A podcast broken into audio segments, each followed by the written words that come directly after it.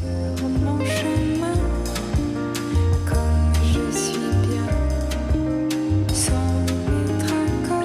are now listening to Femme Regard Podcast with Tessa Markle and Carolina Alvarez. Mmm, Femme. Fem Fam. We have another lovely guest for you today. And this one, as well as so many of our others, was recommended by a past podcast guest. So if you guys remember Ryan Little, um, do you remember what season he was on, Carolina? It's a couple seasons ago, I think. Um, yeah, I would say the last one, the one before. Guys, Yeah. we have so many seasons. Um, just look him up. Like, there's a little search bar on our website, on our podcast page. You can search for the guests. Um, check out his episode; it's really great. And he has sent us several other guests. Um, he's just a really great resource and super supportive. So, thank you, Ryan.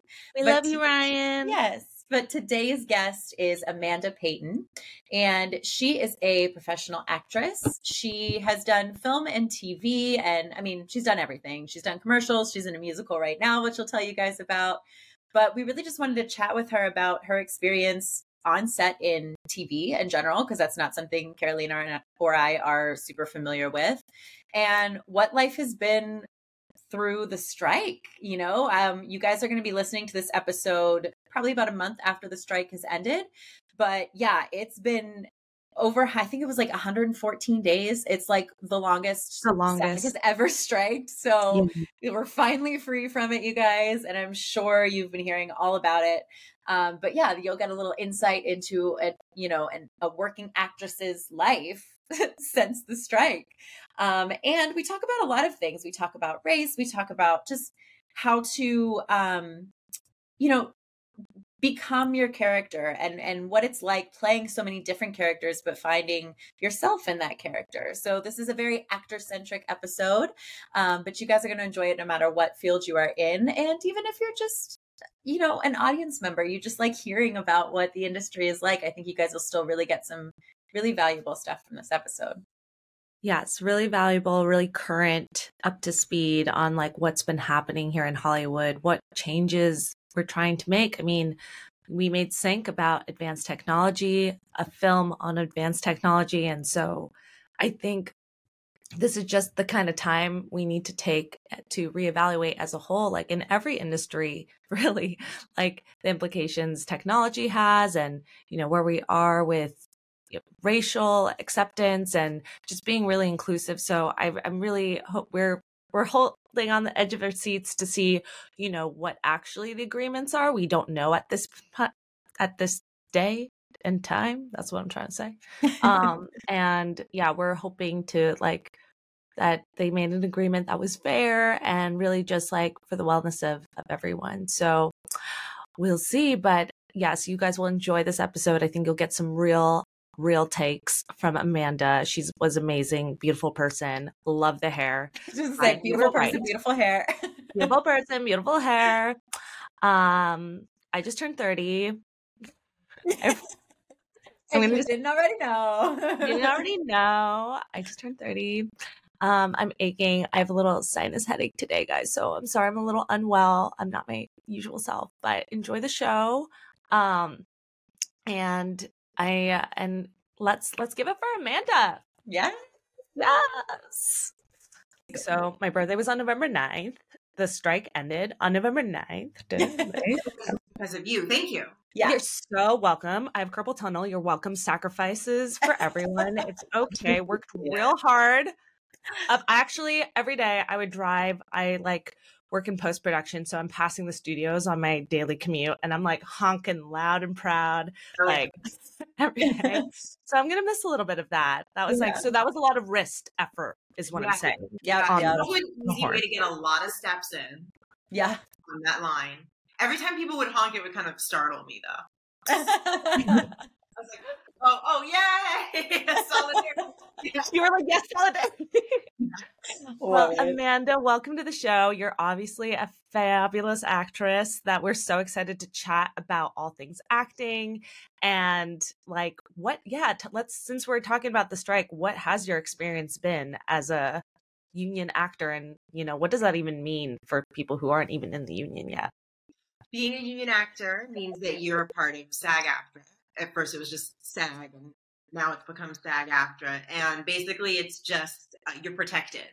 So you pay dues to the union, and then in turn, the union protects you. So there are certain rules um, so that you can't be overworked. Um, there are rules in the amount of pay that you're getting, and there's basically it's like a good it's a checks and balances system so that we're not being abused as actors. Yeah. Right. Yeah. Yeah, which is um you know, in the non union world where Tess and I still live and we mm-hmm. love to live at the moment, um, you know, it was important to us on our set that we don't like overwork our actors. We still we still kept it like SAG ran just without yeah, yeah. extra stuff because I think that is really important for the mental health and wellness of everyone on set. So yeah, it's nice to be protected by a union and make sure you get paid and paid fairly. And that was kind of, you know, one of the I, stipulations or things that they were trying to get improve in terms of the SAG AFTRA like deal that what was going on was I think a lot about residuals and fair pay. Residuals. Mm-hmm. I've, they haven't yet released the full breakdown of what um, what was hashed out, but I know mm-hmm. there's a lot about AI language, a lot about yeah. residuals. Um, I heard that there's something about relocation fees, which is really great. Um, oh. my first job, like my first series regular ever was in Canada. Mm-hmm. And instead of keeping us all in like the Sutton Hotel, which is where usually you'd stay if you're in Vancouver. They kind of just threw us all a chunk of money and said, okay, you're going to live here for three months. And like, here's your chunk of money to relocate. and um, so Lake is not quite enough to cover wherever you're staying there, a car rental, um, and then also to maintain your lifestyle back at home because you still need it's only three months you still need your apartment or you still need to pay your mortgage and so right. just protections on on more levels. And i think probably when they came up with the amount there wasn't quite as much inflation as there is now. Mm-hmm. um, so and vancouver's like a particularly expensive place. Yeah. And i was I able to work but like a lot of people with children and stuff like right yeah. I didn't even realize that was one of the stipulations in this agreement. I'm really glad that, that to hear that it is. yeah, I mean, I don't know any specifics yet. I just like mm-hmm. before we hopped on here, was looking at um, a deadline article that was kind of said that there was some changes around that as well. Yeah. Yeah, and just to kind of break it down really quickly for listeners that maybe aren't in the industry but are just interested, like um, you had mentioned, a lot of the kind of big key issues were like um, residuals, which is um, for people that are listening that may not know, um, residuals are something that you know actors are getting money as their show is ran again, you know, and over time, like that really adds up to a chunk of money. And with streamers, actors weren't getting that. So they're getting, you know, an upfront lump sum of money, but that only lasts so long, especially in Los Angeles. And for a mm-hmm. show that's running over and over and people are streaming thousands of times, you're not getting paid any of that. Like that's crazy. And for a long time, streamers were new media. And that's kind of how they got away with it. But we've been in streamer streaming world for quite some time now. So that definitely needed to change. What happened in the music industry where it was yeah. like first it was just like CDs and that was the main thing, and then it started streaming and people steal. It's just like tons of mess. So we just needed to sort it out. Slash, we're still sorting. I know there's probably going to be more and more communication. Mm-hmm. Yeah, it just feels like the right time for something like this as a whole. And yeah. you know, with you highlighted AI as well. Like, if listeners you haven't understood what that means like they were trying to scan your face yeah. the studios were and just use the actor without like ever paying them in the or, future. like, actors yeah. without paying their state or having any kind of like permission so. Yeah. Kind of scary. Re- scary and not okay and creepy. Yeah. like all the things. We don't want that. So i think it was i just really think it made sense for it to happen now. I mean the people who are rolling their eyes like it's it's time we need things mm-hmm. are changing and we need to that it's it's important to it's sad that we have to have a strike to make changes happen yeah. but like it's it's needed it's purpose it, it has a purpose and i think right now i'm really hoping that yeah things um improve and we can all all those deal points yeah, yeah i'm very anxious to to read it all so that'll yeah. Be it'll be good. And I'm curious to know too, like how it affected your career? I mean, obviously you couldn't work. I know a lot of people went Fi-Core and stuff, Yeah, but no, it was a long time. Absolutely. Yeah, we so we could work commercially, Mhm. which was great. But everybody who was doing series now is like, okay, I'm ready for commercials. So it was crowded. And also, the strike did affect the commercial world. Mhm. Um, I don't know exactly why, but it got a little bit more quiet in the commercial arena. I don't know if that's because, oh, we're just going to be playing reruns. I don't know what that is, Mhm. but it did get a little slower than it usually is. But that was good to have. And um, I personally, right before the strike, was asked if I wanted to be a part of the Fast and the Furious musical parody. Oh, Tyrese, uh huh. bald cap. Love it. And I was like, yes. And this is something that I probably wouldn't have been able to do had there been no strike because I needed my time. Mhm. So, I mean, that wasn't really like a big money thing, but it's been fun and we're still doing it. Like, it's still going. Oh That's my so fun. But it's been super fun. And um, my first Wait, can we see musical- a clip? Like, I need to see this this whole thing. I can show you, but I know that we're like podcasting it. It is on my Instagram. Um, Oh, Okay. perfect. But for anybody who's listening and who wants to see it, but I can show you guys. I'll wipe Yeah. Oh my gosh, what a treat! Yeah. A lot of women were playing men Mhm. and men are playing women and um yeah, it's a musical parody and it's um Are you guys just seated in cars and like they're singing? fake cars at the Typewriter Dynasty Theater. So this Oh, love Typewriter. it. This is not me, this one's me right here. Oh my Really bald and singing a lot. I love it. Oh my god. The cutoffs. That's so fun. Yeah. So I was Oh. trying to get buff for that role, you know. Hell yeah.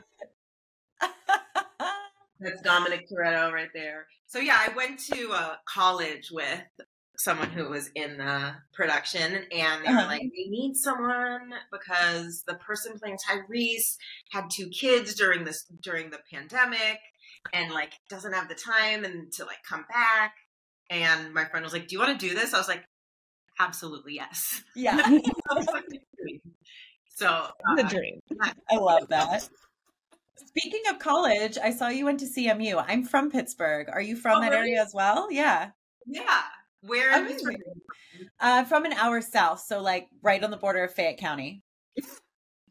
Amazing. Yeah. I love that. I love we're we're East Coast people. No. Carolina's from New Jersey. Like we love seeing other East Coast all guys. from New York. So I was born Love it. here, but my family in New York. So I vibe with Yay. you. Amazing. And then you were recommended to us by our dear friend Ryan Little, who Mhm. had the most to say about your gorgeous hair. Oh my gosh, I love him. He hypes up my hair. And your hair deserves to be hyped. He's an Yeah. incredible director, you know. I, I demanded a trailer and, you know, for my hair as well. Yes. Even the writer. They're beautiful, beautiful girls. I am like, they're stunning. How did you two meet? Until I was like 24. Oh, Hated wow. it. Yeah. Really? Monica with all like blonde, straight hair, beach. I was like, I don't know what to do with this. Yeah. My mom Now everyone wants that hairstyle. My mom's white, my dad was black, so Uh-huh. no one knew what to do with it. But um, Yeah. I think I, I figured it out, and now Ryan hypes me up for my hair. Just so nice. I love it. How did you and Ryan meet, by the way? I worked with him. Um, Okay. he- on his Christmas movie. Um, Okay.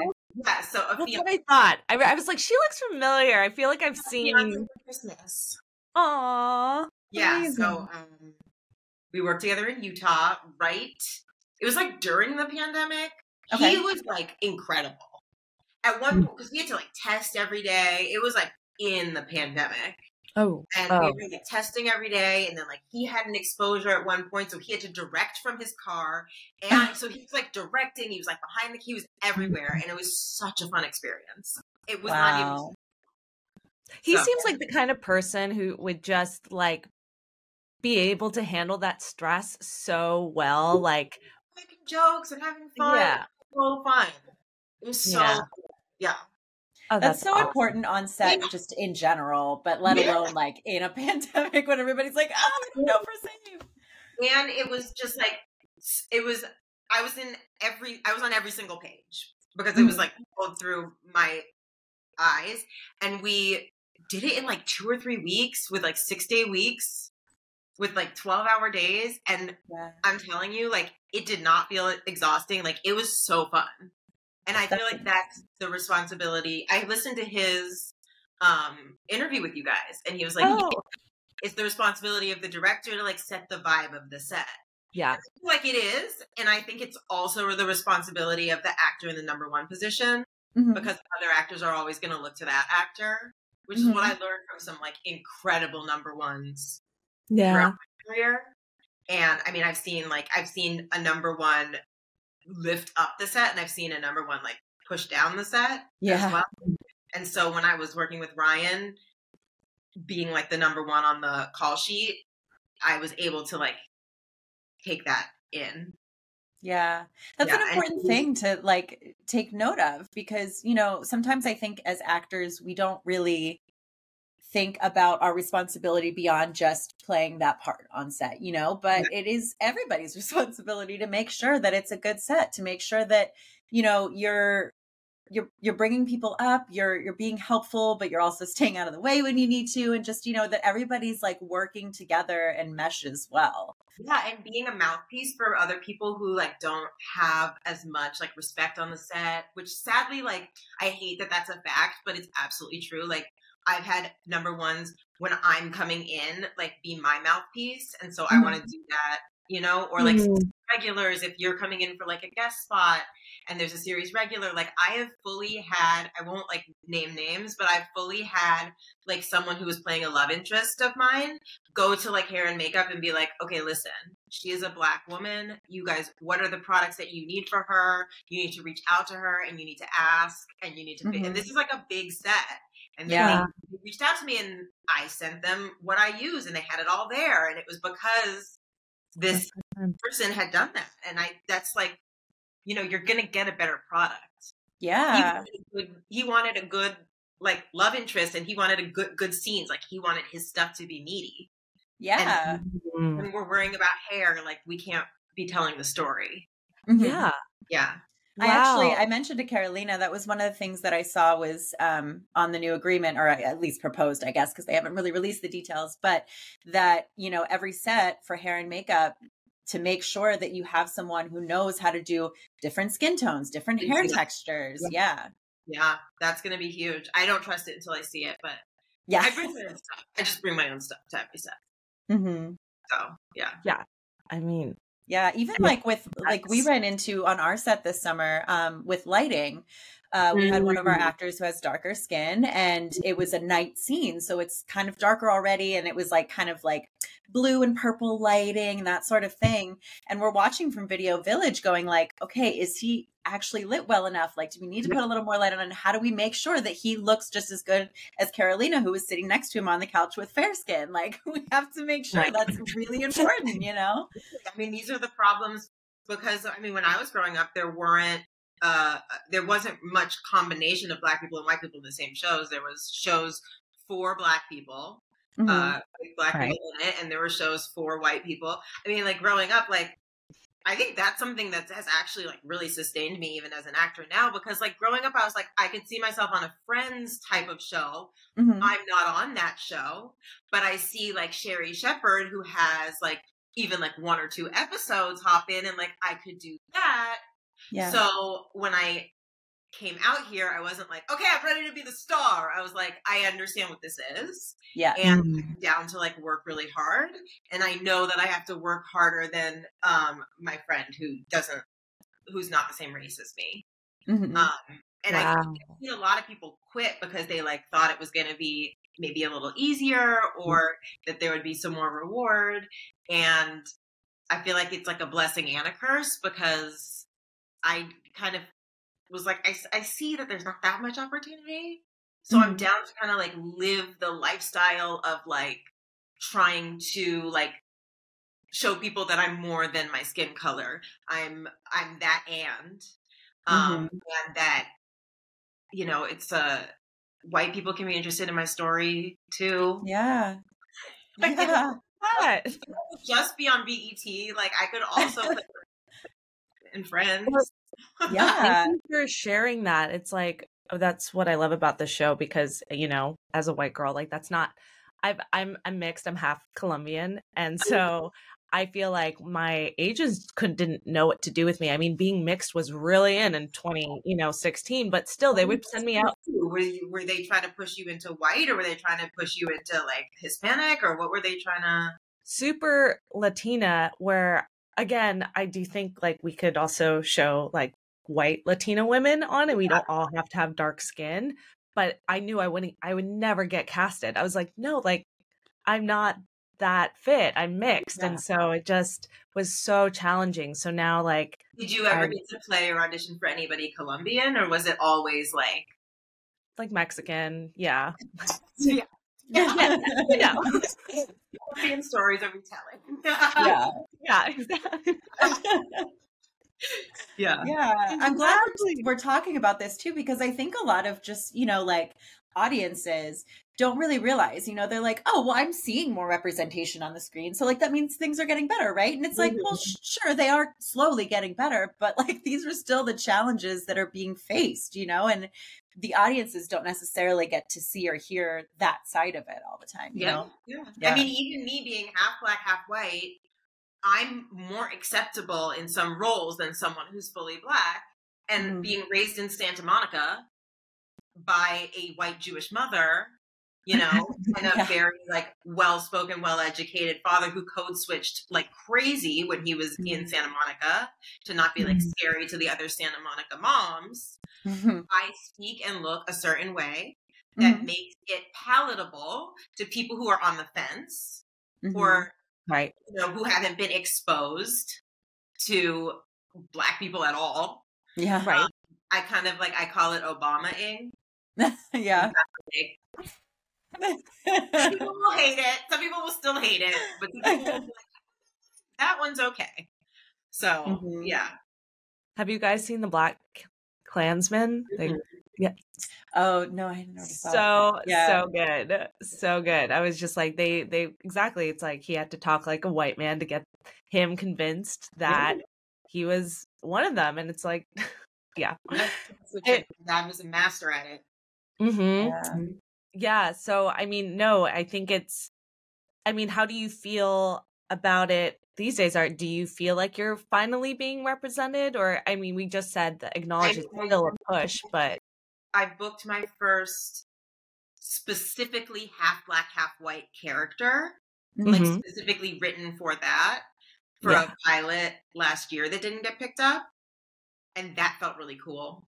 Mm-hmm. Um, other than that, I really trying to like be open and uh honest about my experience and also just like keep my feet pointed in the right direction and just keep stepping forward instead of like getting angry or excited or happy or like getting caught up in the feelings of it it's like right. the auditions are flowing let's do this mm-hmm. and like we can download it later and like figure out how we feel um mm-hmm. while like giving room to like feeling the feelings but i do know that it was really cool to audition for and then book a character who was specifically half black, half white. Yeah. I mean, like, I've done characters who were, when I worked with Ryan, Marie Osmond was my mother. And in mm-hmm. pictures of my, my father, who was like deceased, was black. So, like, that was cool to, like, but right. I'm talking like written only for a person who is. Yeah. Black. Yeah. Right. And that's where I felt like I was like, can I have like a half white, half Latina girl, please? like, yeah. Can we, can we see some of that? No, I, I can totally understand. That was, that was really cool. Um, I also like, probably like seven years ago was when I first started seeing like any ethnicity, mm-hmm. which was mm-hmm. cool. Yeah. Um, yeah. No, that's true. Yeah.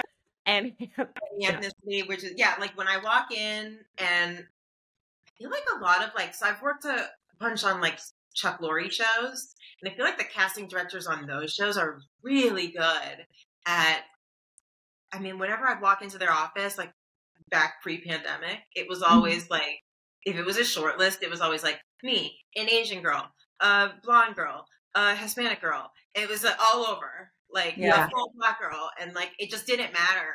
Even like different weights, like people mm-hmm. would be like, mid 40s overweight, mid 50s underweight. Like it was just like all over ages and Oh, that's Yeah. cool. Yeah. That is really good to hear because cuz that's something I've been noticing a lot more. Like, uh, personally, I'm an actress and I gained a lot of weight over the pandemic that I still haven't lost. And like thinking about, you know, how does that affect my career? And it's, Yeah. you know, with age as well, I'm also aging into different roles. So part of me it's like, well, it doesn't matter as much. I'm not playing the ingenue anymore anyway, you know, but it's still, you know, you But see people on TV of, and yeah, of always. yeah, And it's just it looks different. Like now we turn on the TV and we see more people, Mhm. more they're not perfect yet, but Yeah. not to like overthink that as much as just like because even if there's not an example of it, you can be the example of it.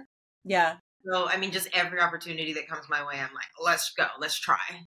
Yeah, no matter what. exactly. I don't feel like I'm thin enough or fat enough or white enough or black enough. We're just gonna try and like have faith in the process.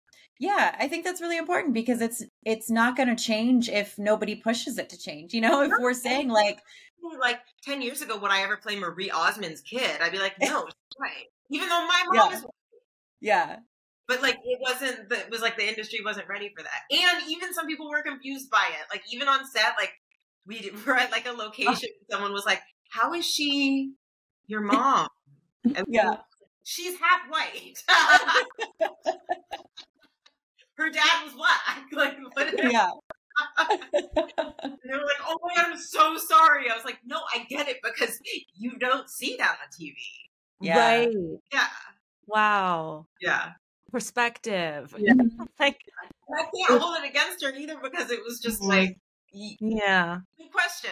Here's Good, good question. When Yeah. I went as a woman, and they're different things.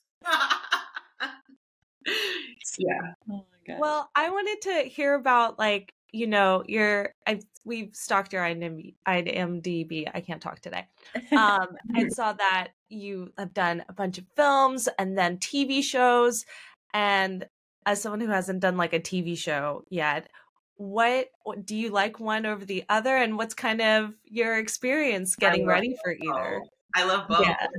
Yeah. I just love working, so it's just like I fall in love with the character. yeah, Mhm. Um, with TV shows, if you are doing a one-off, uh, like one episode, quick, easy, to the point, wham bam done. Pretty much when you audition, or I've found that like my audition is like the prep for the character. Because I've already like you can kind of plug it, right? Like if you pull out the audition, and plug it in. Um, if you're in more of like a regular uh, position, it develops. Um, it's more of an ensemble piece. It feels more like you're in a play because you get to know everyone and like you have your little family. And although you're not doing the same thing every day or every night, you Yeah. are settling into your character yeah, um, with regulars that I've done over a period of time, it gets easier and easier to memorize. The writers start writing for you. Um, and then with films, you know, if you it, it moves a little slower. So Mhm. even if you are just in like one or two scenes, it might be over a period of multiple days. Whereas TV, Right. if you're in one or two scenes, they're going to try to knock it out in one day. Mhm. Okay. Um, there's sometimes a little bit more time. Sometimes there's not. Actually, like with the Christmas movie, we had like no time. yeah, But I just I, I fall in love with the character, and then I kind of approach it in a similar way. The, the the big difference is that with the film, you have the beginning, middle, and end.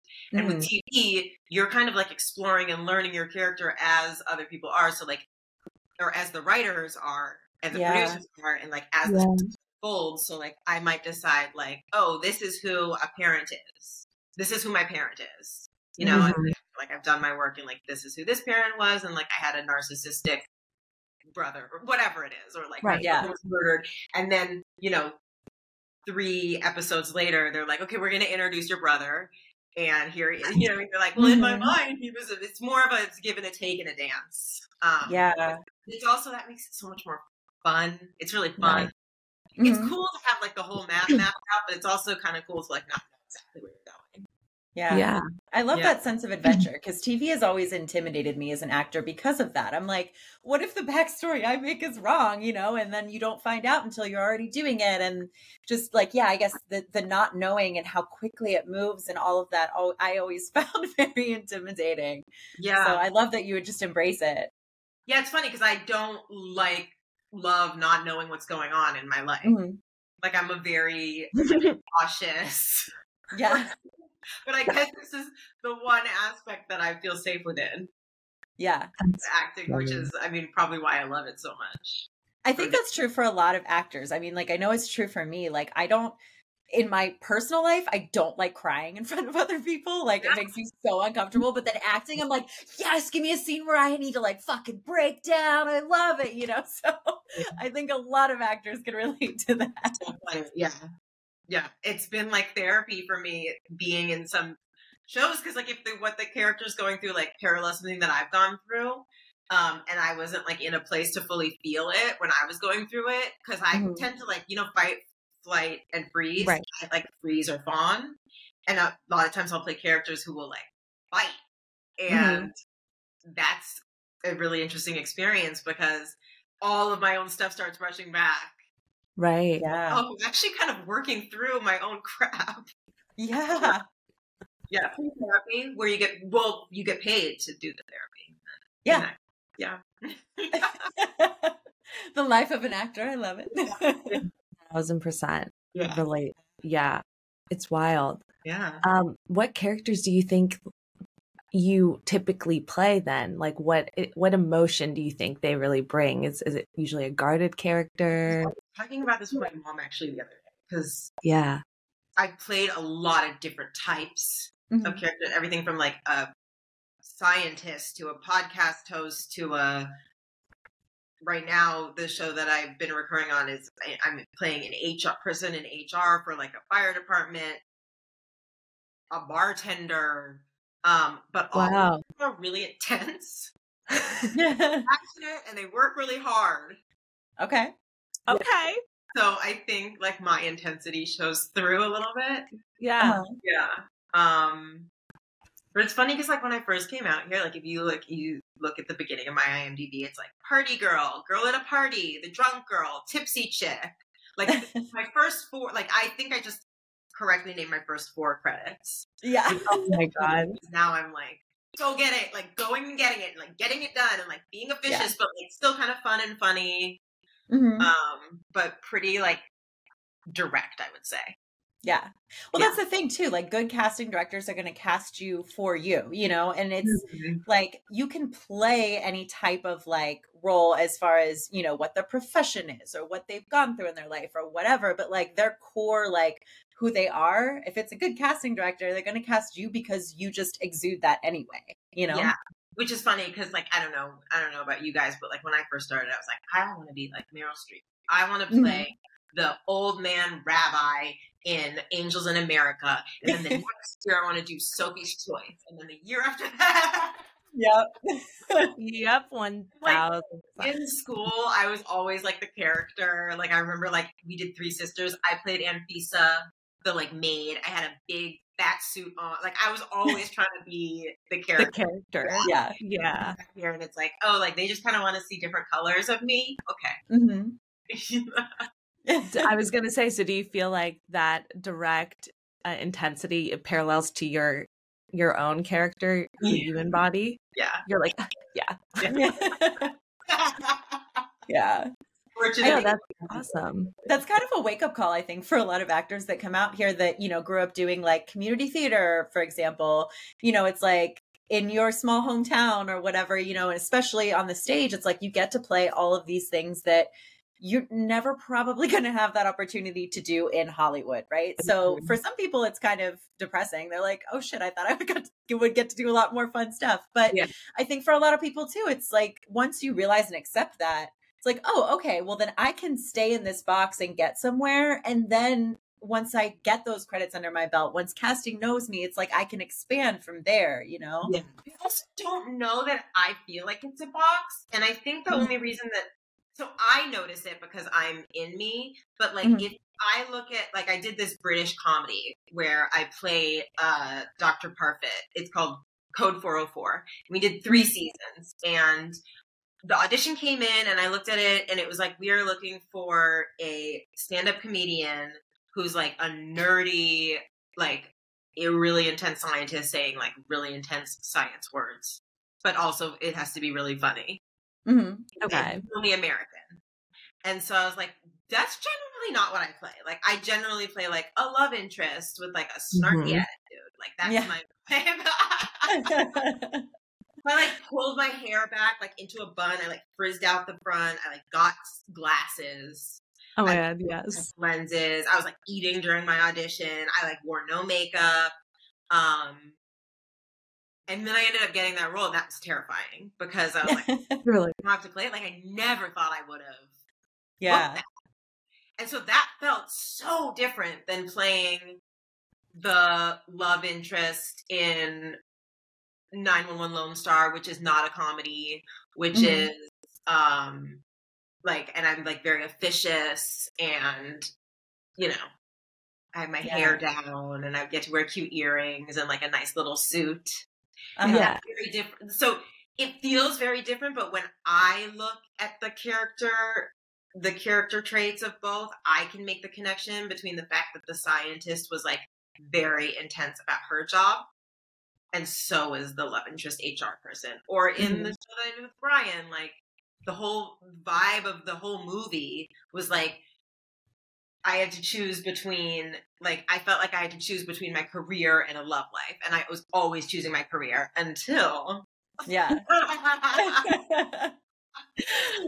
a beautiful man shows up in my office Yeah. Christmas time and love ensues, right? It yeah. all feels really different. And that was the first like lifetimey, like feel goody thing that I ever did. And so Brian was like, Mm. like, as a director, he was like always reminding me like light, light, bring it up lighter and like you know, like Mhm. you don't like don't be like oh like feeling all the like what Yeah. was like a breakup scene and I'm like oh like snotting like crying like just having my Meryl Streep moment it's like that's not what this movie is.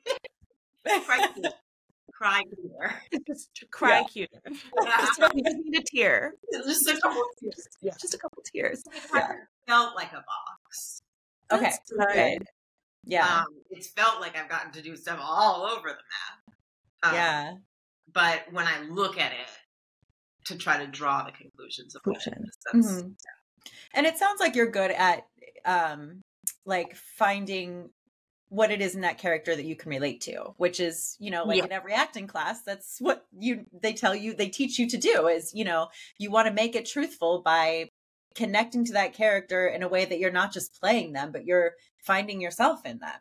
yeah yeah As as an actor who doesn't audition, and I'm like loud and proud it, about it in my own ways, I want to hear from an actor who does audition for the actors on our show. Um, and Tessa, of course, can chime in. Like, what is it right now in this climate? How are you booking your roles and staying consistent? Um, after the strike, I mean, it's been nothing for six months, but Yeah. before that, it was all pretty much all like commercially. There are some that you do it back in studio, but it's all been self tape. Followed sometimes by like Zoom callbacks. I've done Zoom chemistry reads. I've done tests via Zoom. wow, how is that? It's just weird. it's like at first I was like, I, I'm never gonna book anything because I talk to a computer differently than I talk to a person.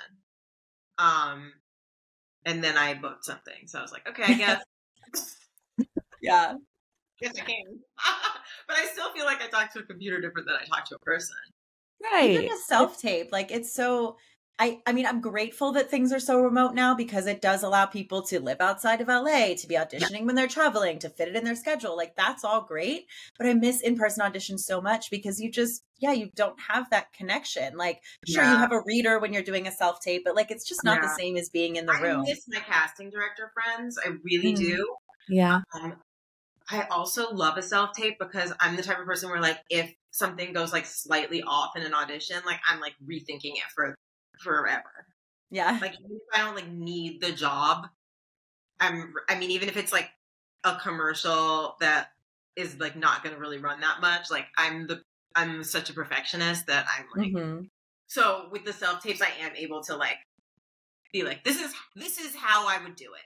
Yeah, This right. is exactly how I see the character. Whether you agree with me or not, this is my vision for the character. Mhm. Mm. Period. I'm proud of it. Yeah, I love Um, that. So I do I do like that, too. but I do miss, you know, my casting director friends. Yeah.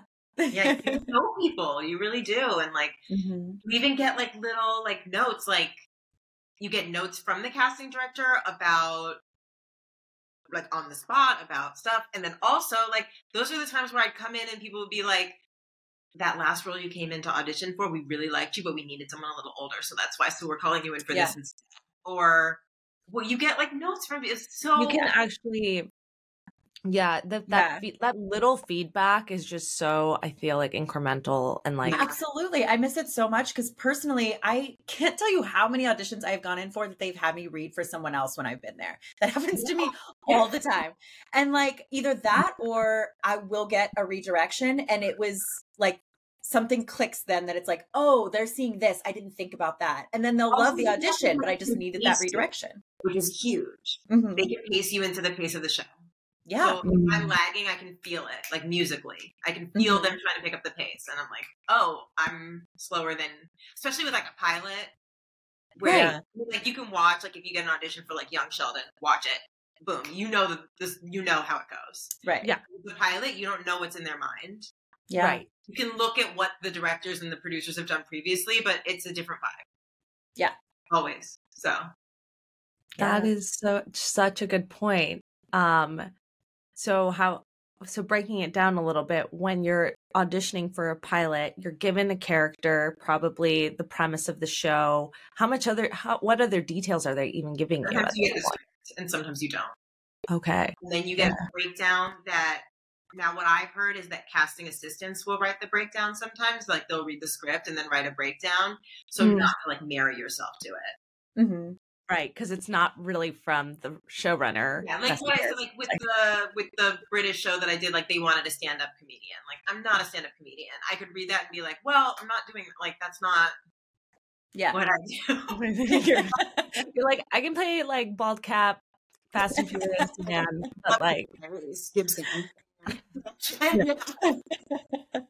Yeah. Um. So yeah, I mean, just taking that with like a grain of salt because it can Mhm. also change, and sometimes it'll be like, we want someone who's like blonde and in their thirties, and then if Yeah. I'm getting the audition, they're also interested in seeing what I could do with it. Yes. Yeah. Absolutely. Yeah. Or like it'll be like, she's the most beautiful woman, effortlessly so. She doesn't wear a stitch of makeup. It's always like the it walks into a room and enchants it. You're Mhm. like, how do you play that? That's not.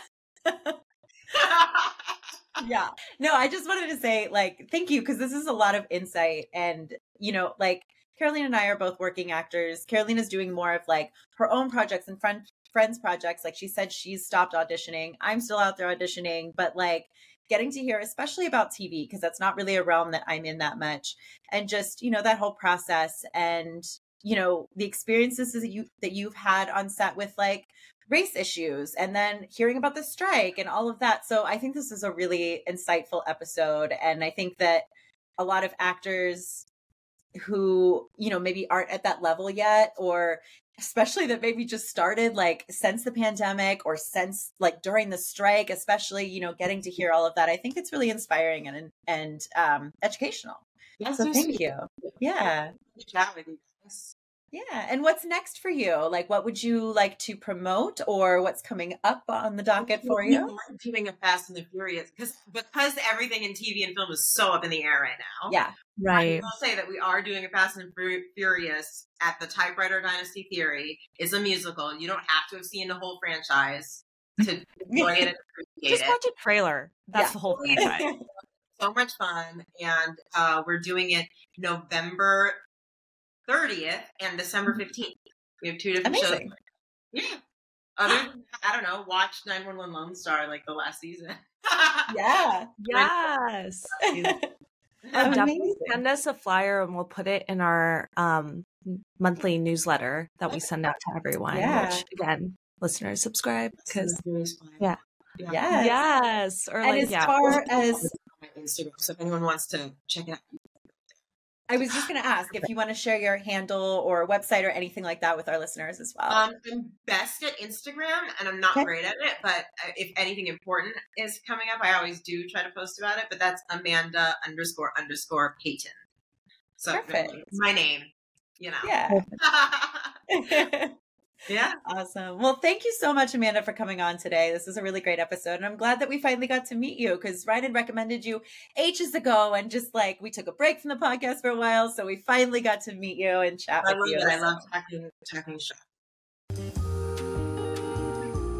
Thanks for listening to Femme Regard Podcast. If you like what you hear, tune in every Friday for more tips on the filmmaking business and insightful conversations with industry professionals.